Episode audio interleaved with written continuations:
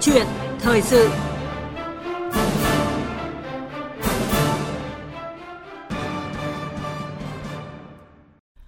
Thưa quý vị và các bạn, sau hơn một tháng lấy ý kiến nhân dân đối với dự thảo luật đất đai sửa đổi từ ngày ba tháng một đến nay, đã có rất nhiều ý kiến tham gia đóng góp để hoàn chỉnh dự thảo.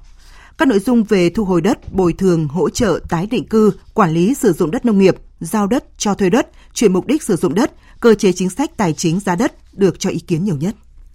Có thể thấy là các quy định liên quan quản lý sử dụng đất nông nghiệp là một trong những nội dung nhận được sự quan tâm của người dân. Sự quan tâm này hoàn toàn dễ hiểu, bởi thời gian qua, những vi phạm trong quản lý sử dụng đất nông nghiệp diễn ra phổ biến ở nhiều địa phương. Trong khi đó, ở một số nơi, người dân bỏ đất nông nghiệp lên thành thị, lao động vẫn diễn ra và những nhà đầu tư vào lĩnh vực nông nghiệp vẫn gặp khó trong quá trình tiếp cận đất đai. Những quy định trong dự thảo luật đất đai sửa đổi đã giải quyết được những bất cập này hay chưa và cần tháo gỡ theo hướng nào? Người dân nên tập trung vào những khía cạnh nào để có những góp ý hiệu quả thiết thực cho luật đất đai sửa đổi? Đây là nội dung chúng tôi bàn trong câu chuyện thời sự hôm nay và khách mời của chương trình là Phó Giáo sư Tiến sĩ Nguyễn Quang Tuyến, Phó Chủ tịch Hội đồng Trường Đại học Luật Hà Nội.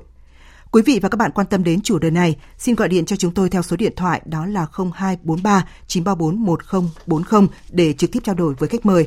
Và chúng tôi xin nhắc lại số điện thoại đó là không hai bốn ba chín ba bốn một không bốn không. Bây giờ xin mời biên tập viên Thu Huyền bắt đầu cuộc trao đổi. Vâng ạ, à, Thu Huyền xin kính chào quý vị và các bạn. Và trước hết thì à, xin cảm ơn Phó Giáo sư Tiến sĩ Nguyễn Quang Tuyến đã nhận lời tham gia chương trình cùng chúng tôi ạ. Vâng, xin chào biên tập viên, xin chào các bạn thính giả nghe đài Tiếng Nói Việt Nam. Dạ vâng, thưa ông Nguyễn Quang Tuyến ạ, xin bắt đầu cuộc trao đổi hôm nay bằng câu chuyện quán cà phê với nhiều hạng mục kiên cố được xây dựng để khai thác du lịch trên hai héc ta đất nông nghiệp tại xã An Hòa Hải, huyện Tuy An, tỉnh Phú Yên, dù chỉ cách trụ sở chính quyền xã khoảng một cây số và đang được chính quyền xử lý sau khi có sự vào cuộc của báo chí, dư luận xã hội. Ở nhiều địa phương thì đất nuôi trồng thủy sản, trồng cây lâu năm biến thành nhà dân phân lô bán nền trên đất nông nghiệp thành phổ biến. Và những cái ví dụ thực tế thì nói lên hiện trạng gì trong cái quản lý sử dụng đất nông nghiệp hiện nay thưa ông? À, vâng, theo uh, nhìn nhận của tôi thì uh, đó là nó thể hiện cái uh, một là cái thực trạng uh, yếu kém của cái hệ thống uh, chính quyền cơ sở. Thứ hai nữa là cái sự coi thường uh, pháp luật của những cái người dân. À, mặc dù là trong trong luật đất đai năm hai không một ba ấy, thì chúng ta cũng đã có các cái quy định là riêng đối với đất nông nghiệp mà muốn chuyển sang sử dụng vào mục đích khác, ví dụ như làm nhà ở vân vân thì phải xin phép của cơ quan nhà nước có thẩm quyền. Đấy, đối với hộ gia đình cá nhân đó là Ủy ban Nhân dân cấp huyện, và còn đối với các cái đối tượng khác thì là Ủy ban Nhân dân cấp tỉnh. Tuy nhiên thì chúng ta thấy rằng là cái không phải là pháp luật chúng ta không có, nhưng mà cái cái thực thi của chúng ta là không nghiêm. Cái không nghiêm này thì nó đến từ hai phía. Ừ. Một là cái sự coi thường uh, pháp luật, uh, không tuân thủ pháp luật của người dân. Uh, thứ hai nữa là cái cái sự yếu kém của các cái cơ quan nhà nước, đặc biệt là ở cơ sở. Và dường như ở đâu đó thì cũng có thể có những cái cái sự móc ngoặc và cái sự uh, dung túng. Đấy, như chúng ta cũng đã thấy trong cái uh, ví dụ mà biên tập viên vừa nêu, thì thực ra thì cách trụ sở Ủy ban Nhân dân cấp xã có hai cây số thì cũng không phải là quá xa. Ừ. Nhưng tại sao lại lại lại để cái tình trạng như vậy? Thì điều đấy cho thấy rằng đây nó là một cái một cái tồn tại rất là lớn. Dạ vâng. À, đáng nói là các cái vi phạm trong quản lý sử dụng đất nông nghiệp thì diễn ra phổ biến ở nhiều địa phương nhưng mà lại khó xử lý và vẫn có chiều hướng tiếp diễn ạ. Vậy thì theo ông tại sao lại như vậy? Ờ, ở đây thì chúng ta phải thấy như thế này. Cái thứ nhất là cái cái quỹ đất mà để để sử dụng vào các cái mục đích kinh doanh ấy, thì thì hiện nay thì một là nó ngày càng khan hiếm. Thứ hai là giá mà nhận chuyển nhượng trên thị trường rất là cao. Trong khi đó thì cái quỹ đất nông nghiệp ở các địa phương thì so với các cái đất phi nông nghiệp thì nó còn tương đối là nó nó nó diện tích nó nó nó lớn. Cái thứ hai nữa là cái sự chênh lệch về cái địa tô do cái việc chuyển mục đích sử dụng từ đất nông nghiệp sang đất phi nông nghiệp là rất là lớn. Đấy, cho nên là nó dẫn đến cái cái cái tình trạng, tức là có những cái hiện tượng mặc dù có quy định của pháp luật thế nhưng mà các cái tổ chức cá nhân người ta vẫn cứ lấn chiếm người ta tự ý chuyển mục đích sử dụng đất và thậm chí là người ta phân lô bán nền trái phép. Đấy. Ê, cho nên nó dẫn đến cái cái cái tình trạng là nó gây ra cái sự hỗn loạn trong cái cái quản lý đất đai, đặc biệt là ở các cái chính quyền cơ sở, gây ra bức xúc cho người dân và nó cũng làm ảnh hưởng đến thu hẹp cái diện tích đất nông nghiệp và nó ảnh hưởng đến cái vấn đề công ăn việc làm của ừ. những người trực tiếp sản xuất nông nghiệp cũng như là vấn đề an ninh lương thực quốc gia. Vâng, à, quý vị và các bạn đang cùng chúng tôi à, trao đổi à, trực tiếp với Phó Giáo sư Tiến sĩ Nguyễn Quang Tuyến, Phó Chủ tịch Hội đồng Trường Đại học Luật Hà Nội.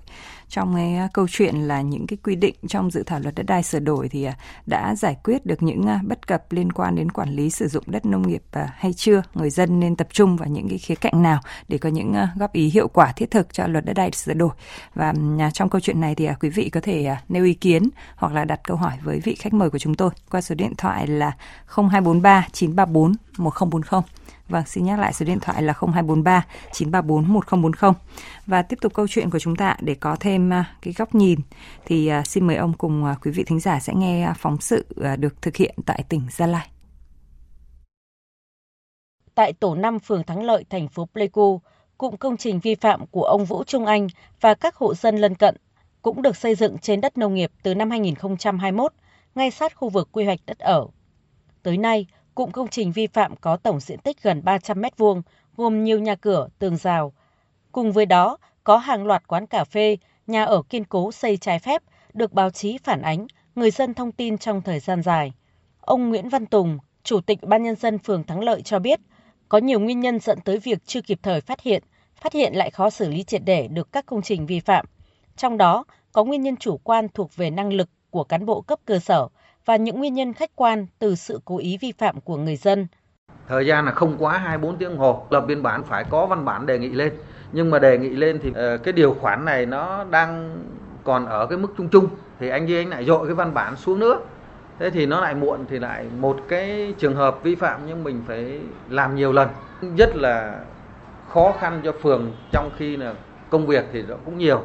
Hai nữa là cán bộ thì bây giờ cái tiếp cận pháp luật thì nó thay đổi liên tục. Cái tâm lý người dân người ta còn đang ỷ lại, có một phần cái thái độ chống đối. Bây giờ họ cứ theo một cái nối tư duy ngày xưa, họ chỉ ở sau cái công trình đó, thế này thế kia, họ so sánh. Theo báo cáo của Ủy ban nhân dân thành phố Pleiku, từ ngày một tháng một năm hai nghìn không trăm hai mươi đến ngày ba mươi mốt tháng tám năm hai nghìn không trăm hai mươi hai, trên địa bàn đã có tám mươi tư vụ vi phạm hành chính về đất đai xây dựng bị xử phạt và buộc khôi phục nguyên trạng trước đó. Nhưng đến nay, chỉ có bốn mươi hai vụ được xử lý xong. Ông Mai Văn Hoàn, trưởng phòng tài nguyên môi trường thành phố Pleiku cho biết. Thì ở đây là đặt ra cái vấn đề quản lý của địa phương. Tất nhiên là người ta trong đó là các xã phường người ta đều nắm hết. Nhưng mà ở đây thì cũng có một số là không quan tâm chú ý đến cái vấn đề đó. Mới đầu người ta tưởng là làm những cái công trình nó rất là đơn giản thôi. À, nhưng mà đến chừng sau khi mà khi mà phát hiện ra thì nó đã to rồi. À, là lúc đó là cái thẩm quyền thì người ta chuyển lên thành phố. Thành phố thực hiện và giao trách nhiệm cho chủ tịch ủy ban nhân dân các xã phường á, thì người ta cũng có cái phần mà không quan tâm đến cái việc này. Nhiều công trình lớn được xây dựng trong thời gian dài nhưng công tác phát hiện không kịp thời, xử lý không triệt để. Tới khi công trình hoàn thiện, cưỡng chế tháo dỡ sẽ gây thiệt hại nguồn lực xã hội. Trả lời vấn đề này, ông Lương Thanh Bình, Phó Giám đốc Sở Tài nguyên Môi trường tỉnh Gia Lai cho biết. Cái việc mà quản lý cái quỹ đất này tại các địa phương là trách nhiệm chủ yếu là của Ủy ban nhân dân cấp địa phương.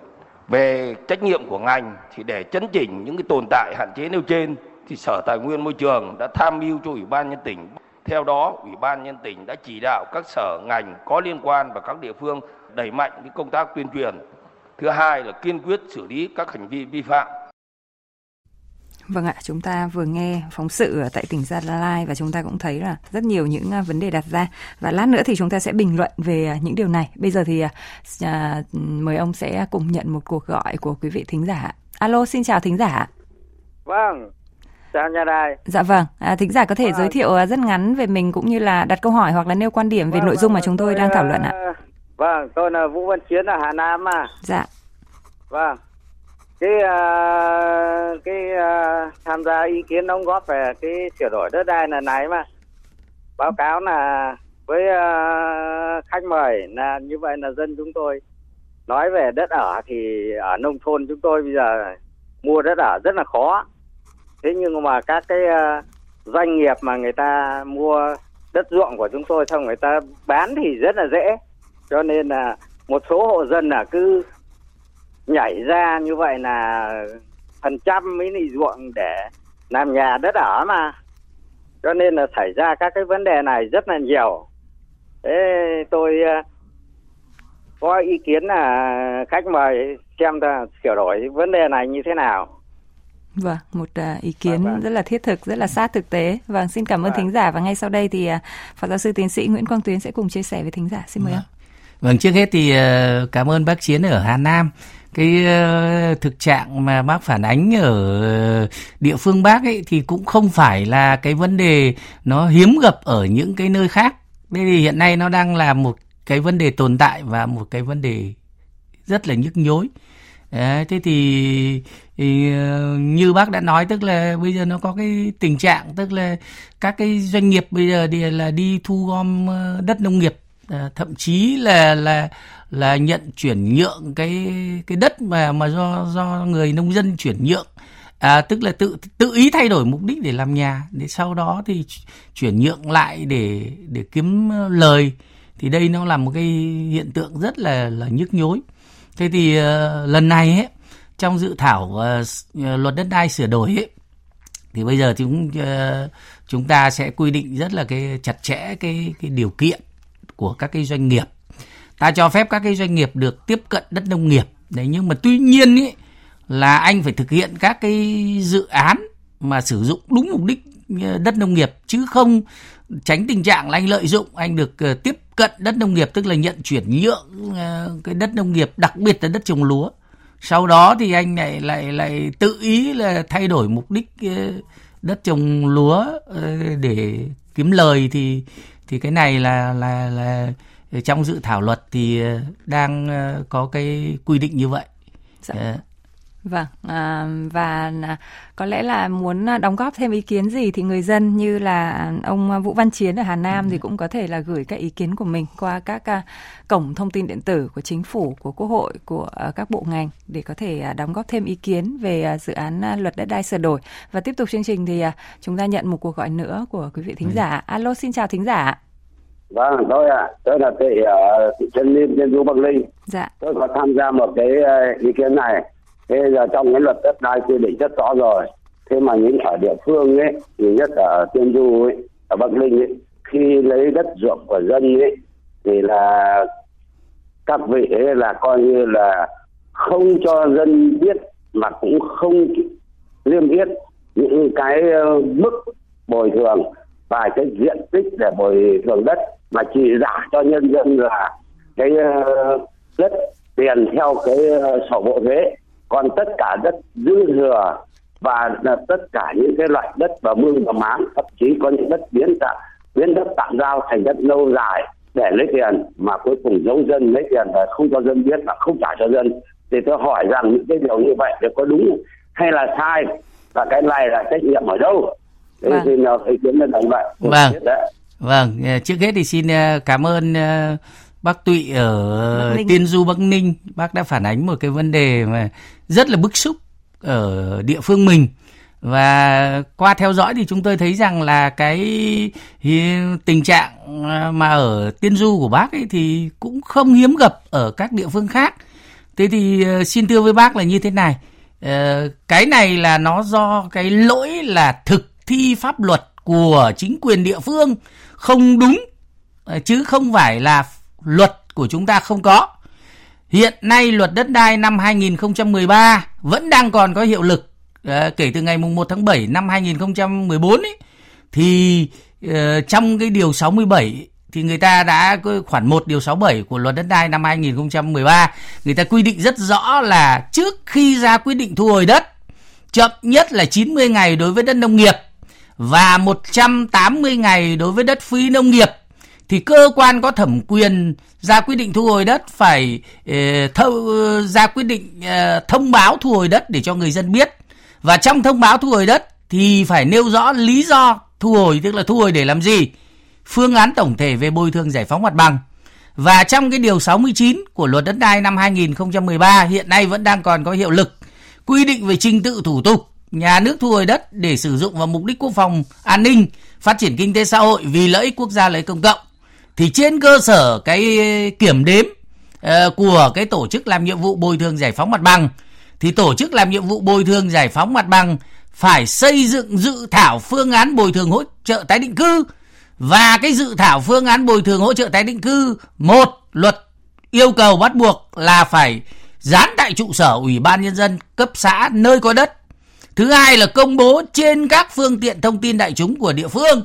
Thứ ba là giao tận tay từng hộ gia đình có người uh, bị thu hồi đất. Và thứ tư là tổ chức cuộc họp với những người bị thu hồi đất để lấy ý kiến, đóng góp vào cái dự thảo uh, phương án bồi thường hỗ trợ tái định cư.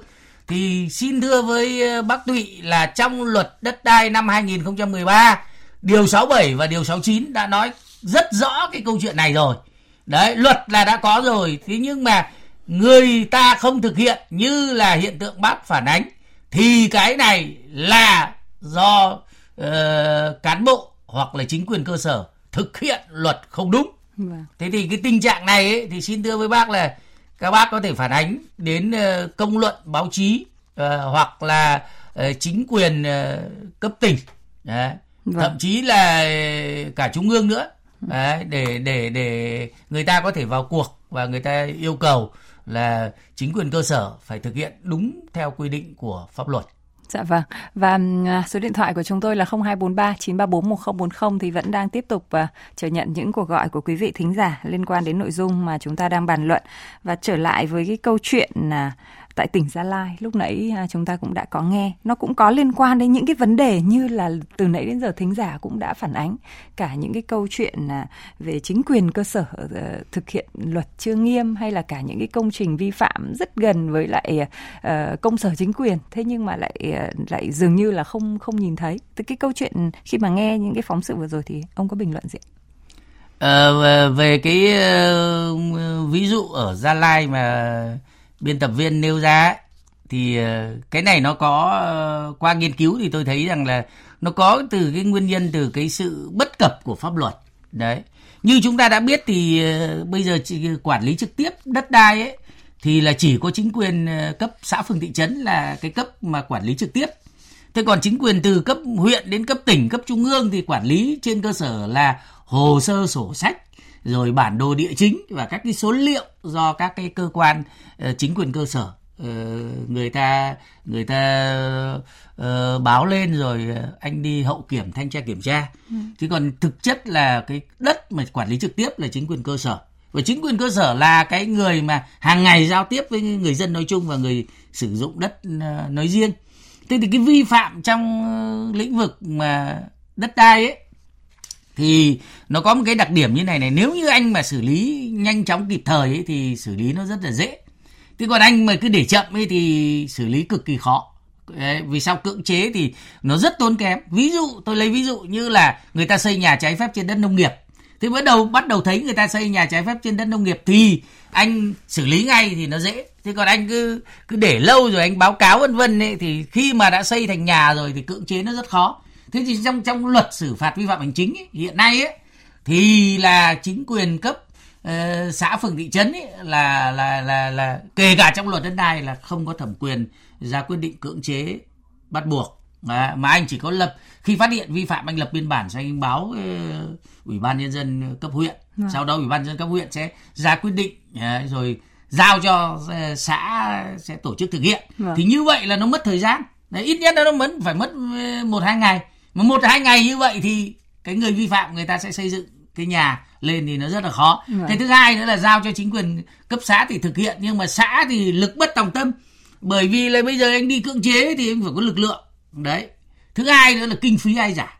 Mặc dù chúng ta nói là kinh phí là nhà nước bỏ ra, sau đó thì người vi phạm là là là phải phải trả. Thế nhưng mà nhưng mà đấy là lý thuyết. À. À, chính quyền cấp xã thì cũng cũng cũng cũng không có cái cái, cái, cái kinh phí để để, để để để để cưỡng chế. Mà cưỡng chế một trường hợp đã khó rồi, bây giờ đến nhiều trường hợp là rất khó. Vấn đề đất đai này là vấn đề phức tạp nhạy cảm.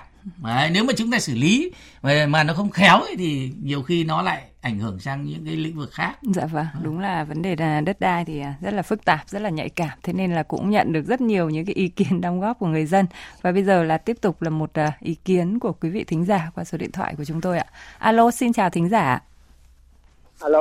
Dạ vâng, chào thính giả. Thính giả có thể giới thiệu ngắn về bản thân cũng như là nêu quan điểm hoặc là câu hỏi với khách mời của chúng tôi ạ. Dạ, tôi tên là Quỳnh Văn Tư. Dạ. Ở xã Tân Phú.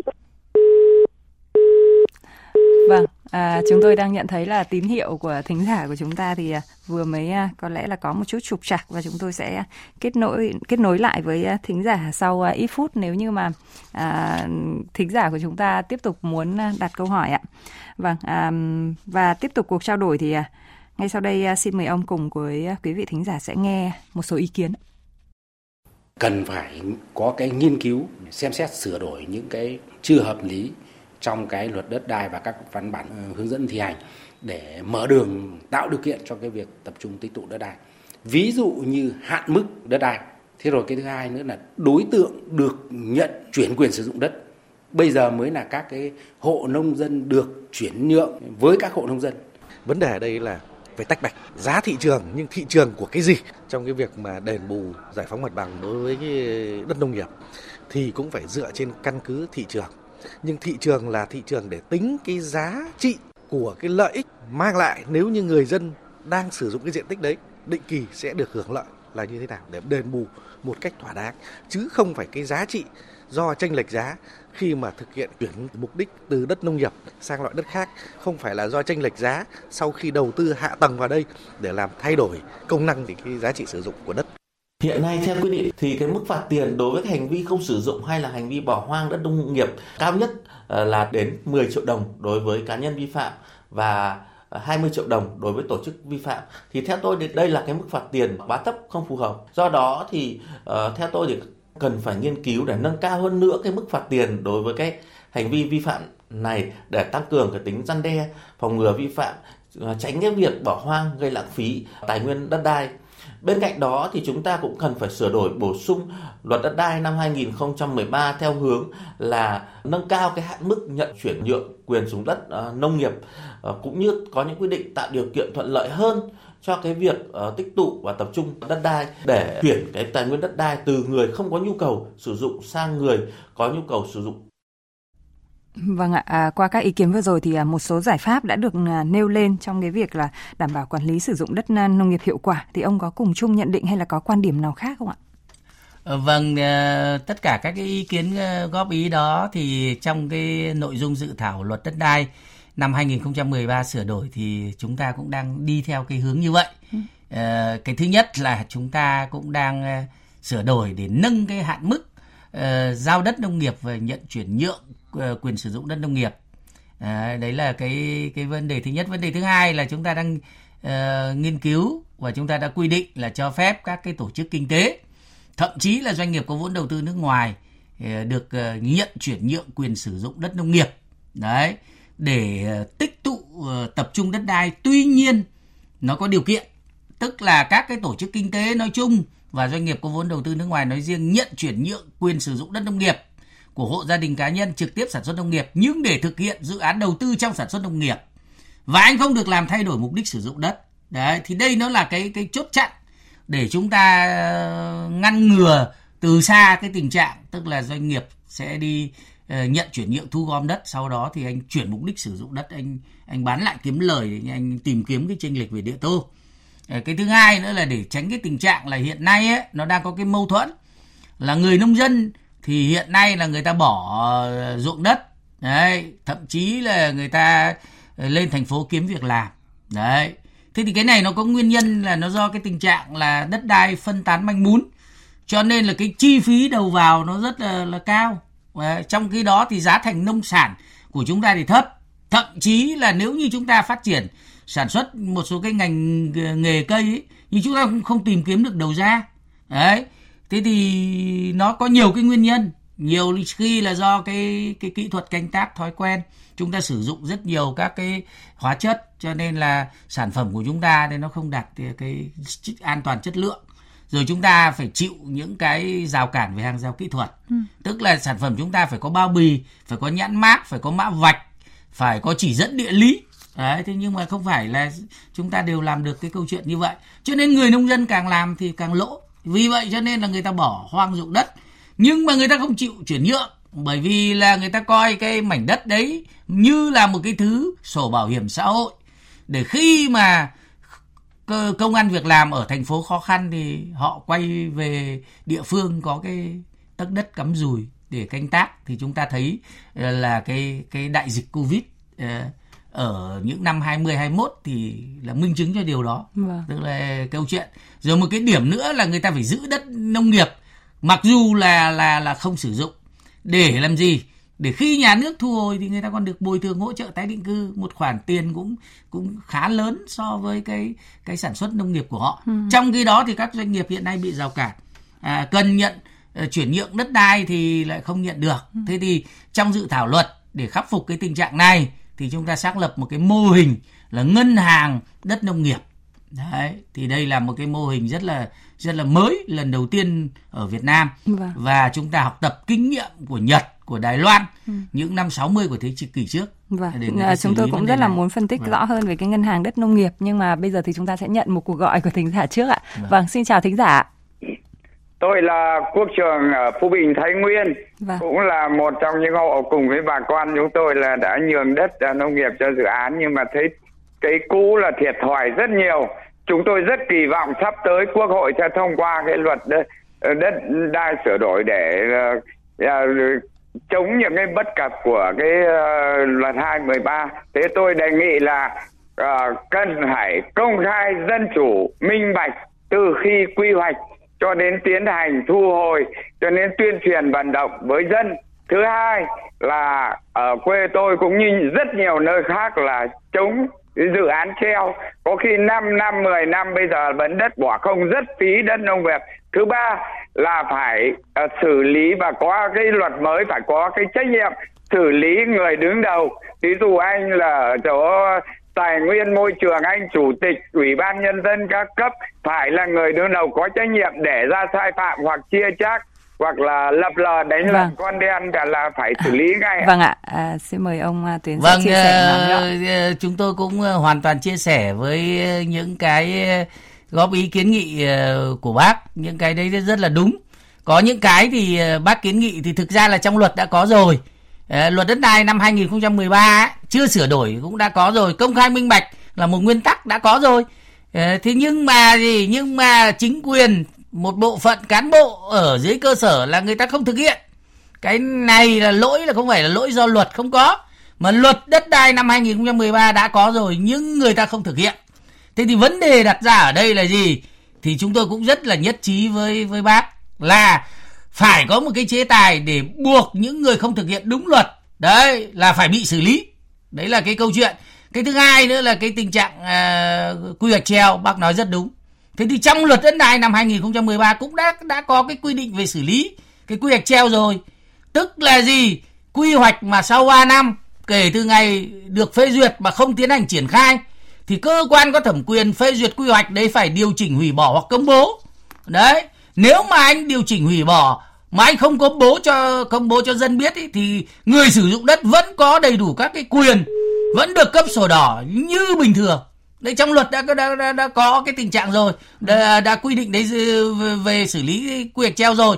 Thế còn ở địa phương của các bác, các bác phản ánh là quy hoạch treo đấy thậm chí chín năm, mười năm rất phí đất nông nghiệp, thì chúng tôi cũng rất là đau xót chia sẻ cái, cái, cái, cái, cái cảm nhận của các bác. Nhưng mà cái chuyện đó là cái chuyện thực thi luật, chứ không phải là không có, vâng. có luật.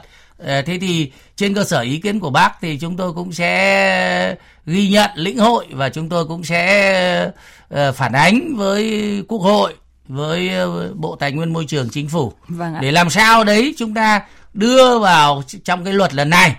Mà chúng tôi cũng sẽ kiến nghị là sửa luật rồi thì sau đó phải có một cái kế hoạch để thực thi luật đấy cho nó nghiêm.